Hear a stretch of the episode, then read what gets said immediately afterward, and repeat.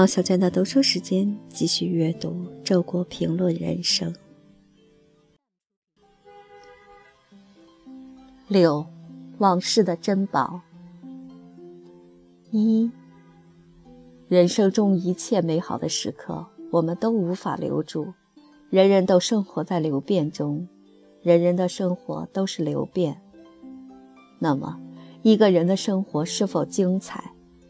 就并不在于他留住了多少珍宝，而在于他有过多少想留而留不住的美好的时刻。正是这些时刻组成了他的生活中的流动的盛宴。留不住当然是悲哀，从来没有想留住的珍宝，却是更大的悲哀。二，既然一切美好的价值都会成为过去。我们就必须承认过去的权利。过去不是空无，而是一切美好价值存在的唯一可能的形式。三，逝去的感情事件，无论痛苦还是欢乐，无论他们一度如何使我们激动不宁，隔开久远的时间再看，都是美丽的。我们还会发现，痛苦和欢乐的差别。并不像当初想象的那么大，欢乐的回忆夹着忧伤，痛苦的追念掺着甜蜜，两者又都同样令人惆怅。四，人生中有些事情很小，但可能给我们造成很大的烦恼，因为离得太近。人生中有些经历很重大。但我们当时并不觉得，也因为离得太近，距离太近时，小事也会显得很大，使得大事反而显不出大了。隔开一定距离，事物的大小就显出来了。我们走在人生的路上，遇到的事情是无数的，其中多数非自己所能选择，它们组成了我们每一阶段的生活。左右着我们每一时刻的心情。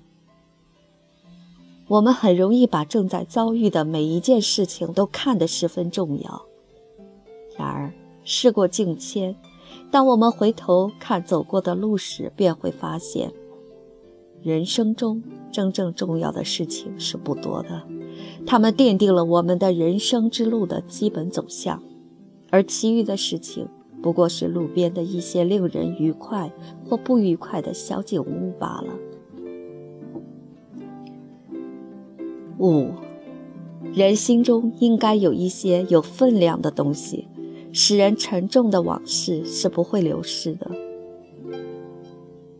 六，逝去的事件往往在回忆中获得了一种当时并不具备的意义，这是时间的魔力之一。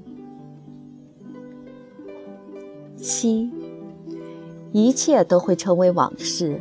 记忆是每个人唯一能够留住的财富，这财富仅仅属于他，任何人无法剥夺他，他也无法转让给任何人。一个人的记忆对于另一个人永远是一种异己的东西。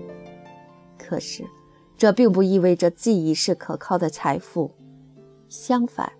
它几乎不可避免地会变形和流失，在最好的情况下，则会如同有生命之物一样生长成一种新的东西。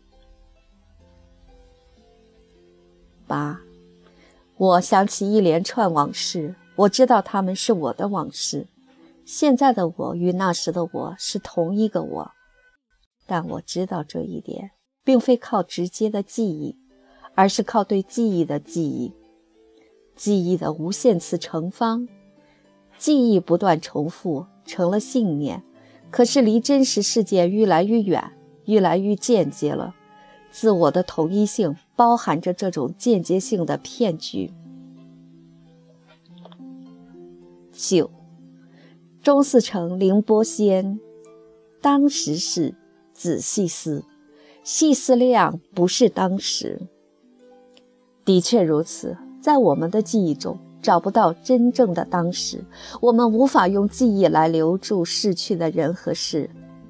李商隐时，此情可待成追忆，只是当时已惘然。事实是，不但当时，而且后来的追忆也是枉然的。